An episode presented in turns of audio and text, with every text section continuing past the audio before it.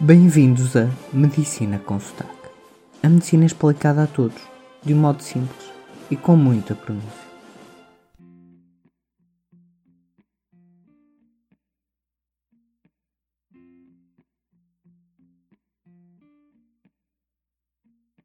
Garrote ou torniquete são palavras que podem ser sinónimos e é o tema de hoje.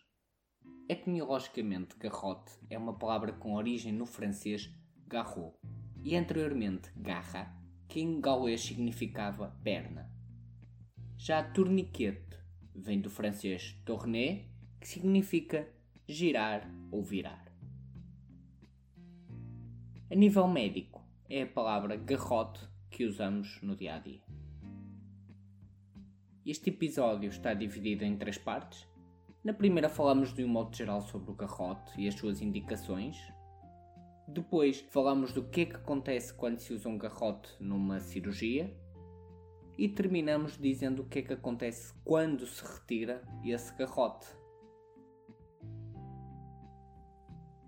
Um garrote é algo como uma ligadura que se coloca envolvendo uma extremidade, como por exemplo um membro, e com o objetivo de o apertar ou estrangular.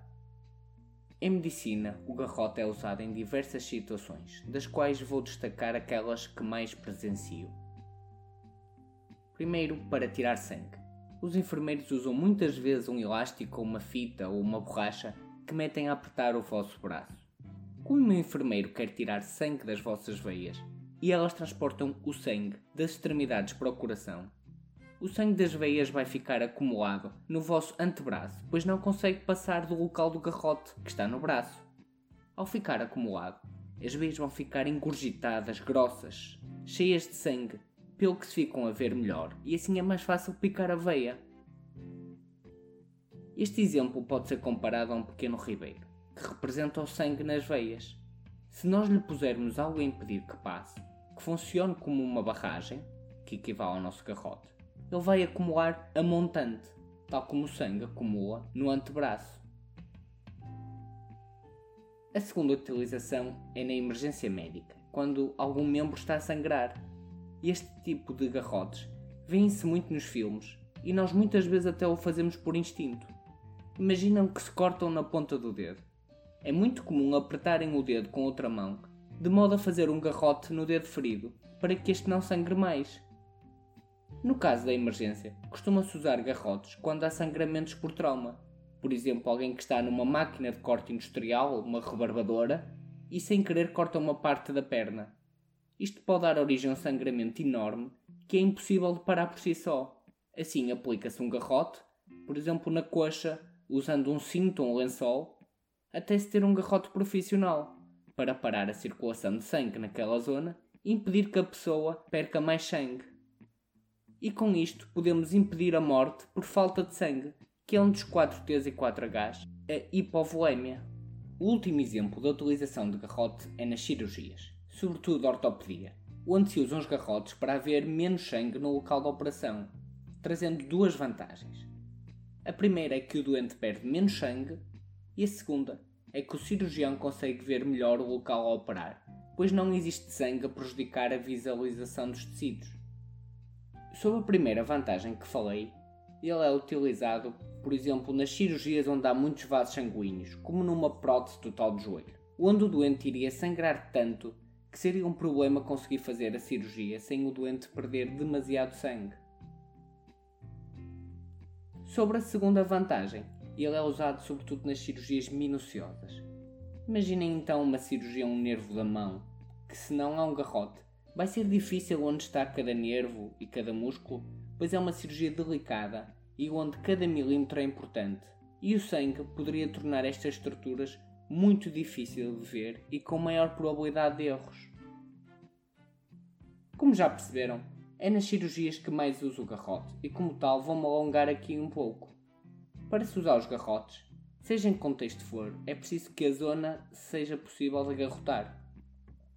As zonas mais fáceis e execuíveis são os membros.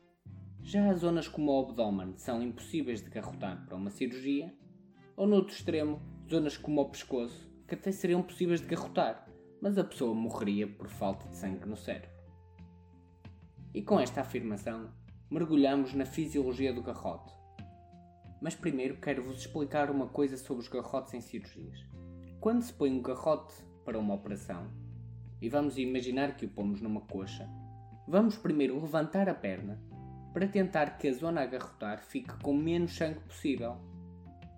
Depois colocamos o garrote para impedir a circulação do sangue e voltamos a pousar a perna. Ao contrário do que vos falei quando se usava um garrote para tirar sangue, onde aí nós queremos as veias túrgidas para serem fáceis de picar, nós aqui queremos o oposto. Queremos que a zona a garrotar fique com o menos sangue possível.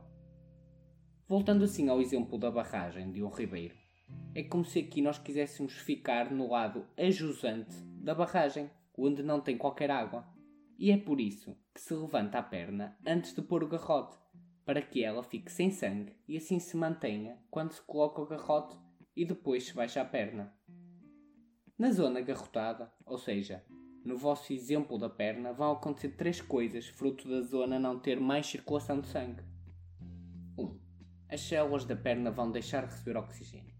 E se o garrote ficar demasiado tempo colocado, as células vão morrer por falta de oxigênio. Assim, num membro o garrote nunca deve passar as 2 horas. Idealmente não deve passar 1h30, pois a partir daí já algumas células dos membros começam a morrer. Isto seria quase um equivalente a outro dos 4Ts e 4Hs, que é a hipóxia. 2. As células da perna vão acumular o lixo que as suas funções originam. Este lixo é geralmente dióxido de carbono, que tal como o oxigênio é transportado no sangue, só que em direções opostas, ou seja, o sangue leva o oxigênio às células e traz dióxido de carbono das células e liberta nos pulmões. Para além do dióxido de carbono, vai ocorrer também no membro garrotado um desequilíbrio hidroeletrolítico, pois a falta de sangue leva a que os íons percam o seu equilíbrio. E como nós já vimos também, isto é um dos 4Ts e 4Hs, o desequilíbrio hidroeletrolítico. A terceira coisa é que, como a perna fica sem sangue e excluída da circulação, o sangue que deveria percorrer os vasos da perna vai estar distribuído pelo resto do corpo, fazendo com que tenhamos a mesma quantidade de sangue, mas a percorrer um menor número de vasos. Logo, isto faz com que aumente a pressão arterial, pois cada vaso vai acabar por estar mais cheio, mais sob pressão. E para dar vazão a este aumento relativo do sangue nos vasos sanguíneos, o coração vai acabar por bater mais rápido. Por todos estes motivos, mas sobretudo pela falta de oxigênio, um garrote não pode ficar muito tempo aplicado, senão leva à morte da zona garrotada, pois as células morrem se não tiverem oxigênio.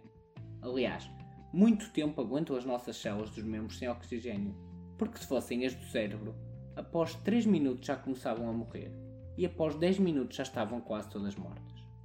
Já num membro aguentam quase 2 horas, sem grandes problemas. Para terminar o nosso episódio, vamos ver o que acontece quando se tira o garrote.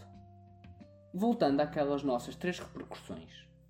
A primeira é que as células vão voltar a ter oxigênio, o que é ótimo. A segunda é que o lixo acumulado vai entrar na circulação.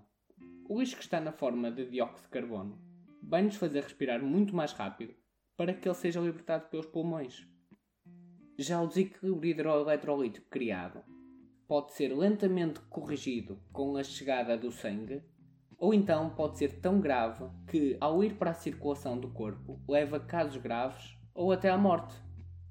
Por exemplo, se se acumular demasiado potássio num membro garrotado, ao se tirar o garrote, este excesso de potássio vai para a circulação e, ao chegar ao sangue, pode levar a arritmias ou até à paragem cardiorrespiratória. A terceira consequência é que as tensões vão baixar e o coração vai bater mais devagar, pois agora reverte-se a situação criada anteriormente que tinha feito aumentar a tensão arterial e aumentar a frequência cardíaca. Aliás, na descrição deste podcast temos um link para um vídeo que mostra esta situação real. Esse link está também no nosso Twitter. E de um modo simples e acessível, são estas as repercussões da utilização de um garrote. Obrigado e já sabem, comentários, críticas, sugestões em medicinaconsotaque@gmail.com.